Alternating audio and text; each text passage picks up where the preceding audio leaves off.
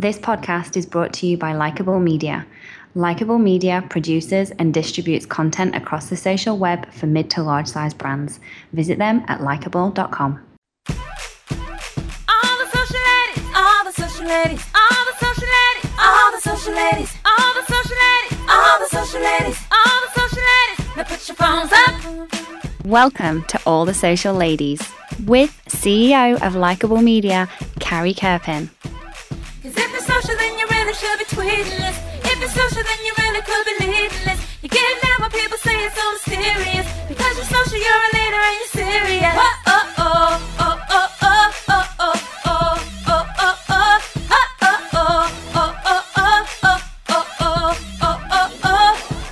Now, Carrie Kerpen. So, Soul Cycle is a movement and one of the women at the helm of that movement is Gabby Etrog, the VP of PR and brand strategy at Soul Cycle. She's been there since they were only five locations, and now they're over 58. You'll hear how they grew and how they use social to help them do it. Welcome, Gabby, to the show. Hi, how are you? I'm great, and I'm so happy to have you on the show today. As I told you, you know, a big, big fan of Soul Cycle and the entire movement uh, that has come from Soul Cycle. It's really incredible what you guys have achieved. Thank you so much. We're, we're so thrilled to be on the show. Incredible. So before we get to Soul Cycle, I want to learn about you, Gabby. I'd love to learn about how you got to where you are today. Tell me the story of your career. So my career has taken, I think it's, you know, what's interesting is that my career has taken a bunch of turns and I actually had no idea what I wanted to do when I went necessarily when I went to college or even that I'd be where I am now. So to, to all the, the listeners out there who think they need to know what they want to do when they go to college, you actually have, uh, you don't. Um, I went to college thinking I would be an actress. Um, I got a BFA in theater from Syracuse and spent four years hanging upside down breathing. I graduated uh, shortly after 9 11, and there were no jobs. So I worked for Club Med for a year and a half in Mexico and, and Colorado, and came back to New York and was a creative recruiter for a few years. And in that time, realized I really loved travel. So I went back and while I was working full time, got a master's degree in travel marketing and, and uh, tourism development. And uh, right after I graduated with a master's from NYU, I got into travel and hospitality PR, and that was my entry into the uh, PR world. And that was really where I found my my professional home and worked for an amazing agency for several years called Nancy Friedman PR, and absolutely loved it, and really felt like I had finally settled into my professional career, sort of where I was supposed to be, and got recruited to Soul Cycle while I was there, and never even considered leaving my job because I loved it so much. But met Julie and Elizabeth, and had tried Soul Cycle and fell in love with it, and took a very, you know, a big leap of faith because at the time there were five studios, and it was a, a still a pretty small company, and uh, came over to Soul Cycle and have been here for five and a half years. Wow. Okay, so I have a bunch of questions based on your story. It's an incredible story, actually, and I, Thanks. I'm I'm really interested in in your time at the PR agency. PR must have changed a tremendous amount in terms of uh, you know kind of the traditional PR and shifting towards more of a digital social approach. Can you talk to me about that sort of experience at the agency as you were going through that, and was that something that was sort of natural, or was it something that uh, was more challenging? Absolutely. So I first started out in PR, and we would use this, the like the Burrell book. So Yeah. for those of you who don't know, it was it was a huge, basically an encyclopedia where you would look for media contacts. Um, there was no online database. Um, that was how you pitched media, and it, it really was. It, it, it, you know, when you you feel like you're saying, "I walked four miles in the snow." In the snow, barefoot, barefoot. So it was really it was quite different. There was obviously no you know very few online outlets that did not exist. And still to this day, I think, you know, one thing I learned very early on was that there's still a lot of value in getting a story in the New York Times, that there, you know, people are still reading it. And I still read the actual physical paper every day because I like to see where things are placed. And yes, above the fold actually means something to me. Um, that being said, yes, there, there, you know, it, it changes every day now, and you have to remain really vigilant about reading constantly that really keeps you on your toes as a PR person to really understand the changing face of media and how people are consuming media differently. There's no question that people are, you know, consuming media through social media, that's how they're, you know, using it as an aggregate versus necessarily even, you know, following social media to follow social media. Um, but so it, it's definitely changed and things are moving much quicker and people's attention span is, is much shorter. Um, but I think that certain things still have a, a weight. And for me, like the New York Times and the Wall Street Journal will always be important. Um, yes, there's other things that are, you know, equally as important, but it doesn't make them obsolete. I agree completely, by the way. I think that it, it's not completely gone. There's it actually makes them, I think when you look at publications like the New York Times and the Wall Street Journal, more special in a way. I think if you're looking at those specific types of publications, it's it's a it's a higher level, I think, than than what it used to be. I think it gives more value. So tell me a little bit about coming into an organization and you had five five locations. And how many locations now? Uh 58. Wow. So I'm really interested in uh, building and growing your career at an organization that is that fast growing. So in a period of, of five years, you've basically grown 10 times, really. So when you're looking at that, uh, tell me a little bit what it's like to work in a fast growing organization. Do you experience a lot of the growing pains? How does that how does that work? You know, I think uh, we've been really lucky that it's um, happened really organically, and I think it's because we're all really committed to the mission of the company. Um, which is to bring soul to the people and find joy in movement. So for us, it's it's really easy to when you feel like you may be making the wrong turn or you get you know you feel a little bit lost to go back to what our core mission is, um, which is really servicing the studios and bringing soul to the people. Um, so really, I think for us, staying strong to that mission and staying strong to our core values has been so important to us as we've scaled that it's it's actually not been as challenging as you know it may may have been for other companies scaling at a rapid pace. Incredible. And is it the commitment to mission and core values that you attribute the sort of fanatical love of Soul Cycle to? When you look at people who love Soul Cycle, they love it. It's not like they just like it, they live it. Um, and is that, do you think that's all about the mission and, and living what you kind of stand for? 100%. I think it's really important for our employees to live, eat, and breathe Soul Cycle because if they do, then our riders do, and it really starts with our employees. And so if we're living our core values and we are treating each other in the way we want to treat our riders, then our riders feel it. And we actually just launched a program for, um, called Soul It Forward, where we have these pins that are our, our core values. And when we see one of our core values, we'll give them a pin. We call it Soul It Forward. So one of them is, for example, we care that every rider matters and every ride matters, and we take care of each other, our studios and our offices and and and each other. So like when we see someone doing that, we give it to them. And the idea is that like we are souling it forward and watch and it feels so good to give it and it actually feels better to give than to get and if we're doing that to each other imagine how we're doing that for our riders I love it.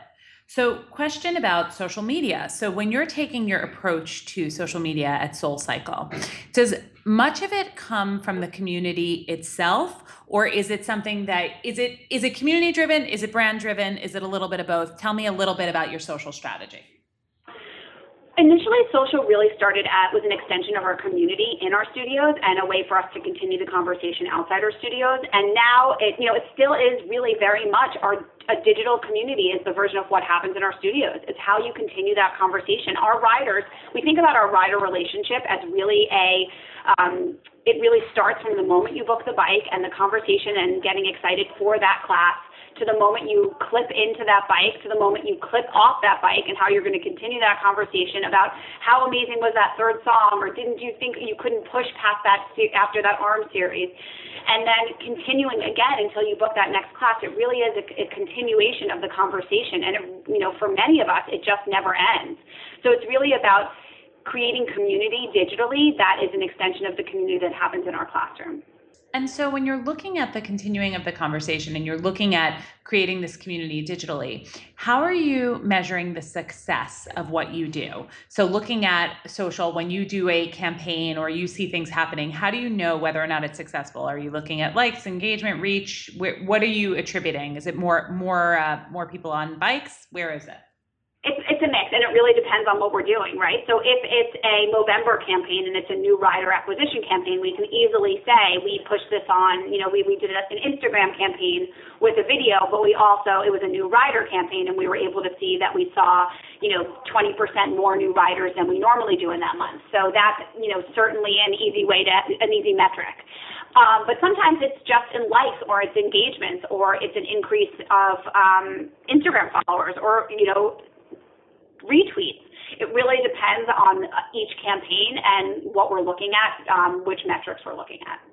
And so, do you generally set metrics before a campaign starts? Like, this is what we're looking to do with this particular campaign? We do. And what's a campaign that you're really proud of? Something that you've done in social that you're really excited about? Um, you know, I think most recently, one of the things that we're most proud of is our Soul Cycle uh, Soul Scholarship Program, where we're bringing in underprivileged youth through Soul Cycle, and it's a, an eight-week program where they ride with us twice a week. And at the end of the year, we produced a video to um, show what we've done over the last year. And it was, uh, you know, the video was a huge success, but more than anything, we just got to share the impact that these kids are having in our studios and on our staff. And that to me was, um, you know, it's really as again, as much as we are giving to them, they are giving so much more to us. And how do you determine, as social media changes and there are lots of new networks and new opportunities, how do you determine what networks are best for Soul Cycle?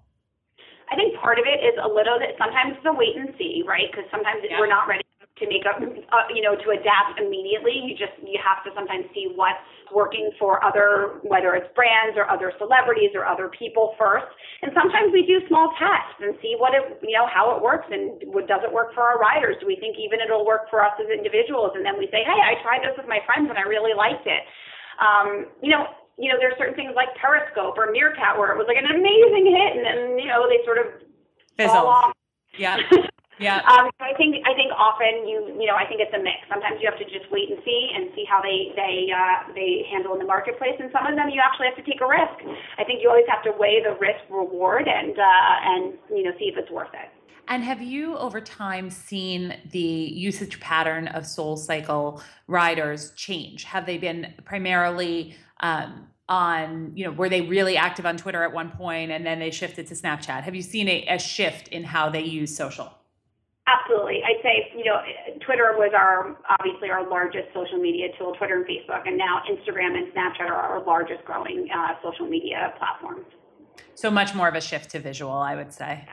Without question. I also think uh, brands in the wellness space, any kind of fitness or wellness space, uh, are all about the visual are all about you know showing that the incredible after effects the sweat you know the, the post workout picture is like a big deal so i think a lot of that happens visually for sure. And you know, I think sweat. We always say sweat is sexy. Sweat is beautiful. You know, people are like, "Don't take a picture of me," but I actually feel like the best, most strongest version of myself after a Soul Cycle class.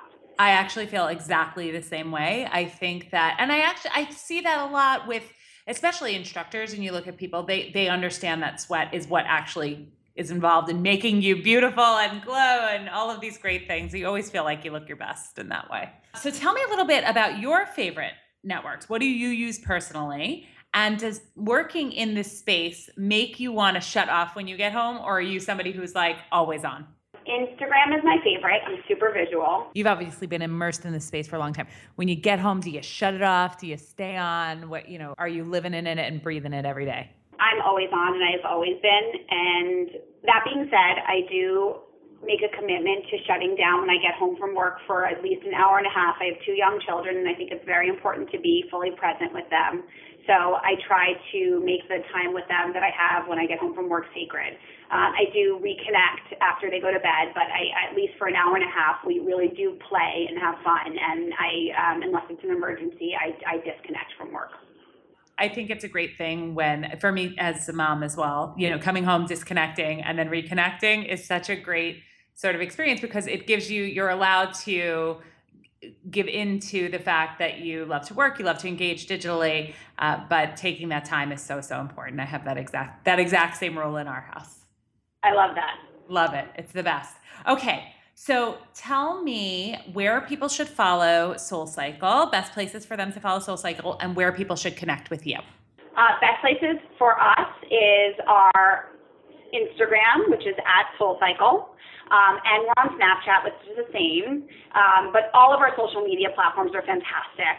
Um, but my favorite is Instagram. Um, and I am at Gabby Etco on every social media platform. I am not great on Snapchat. I'm going to be totally honest, um, but I'm trying.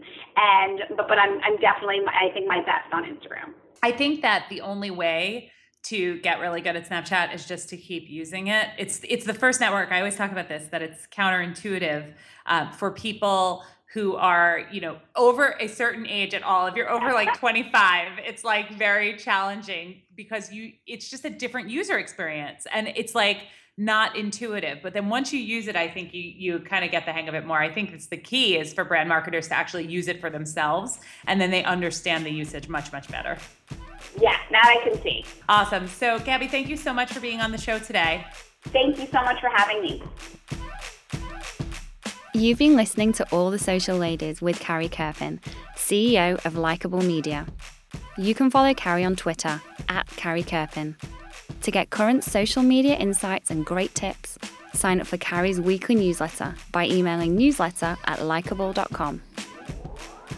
This podcast is brought to you by Likeable Media Likeable Media produces and distributes content across the social web for mid to large size brands. Visit them at likeable.com.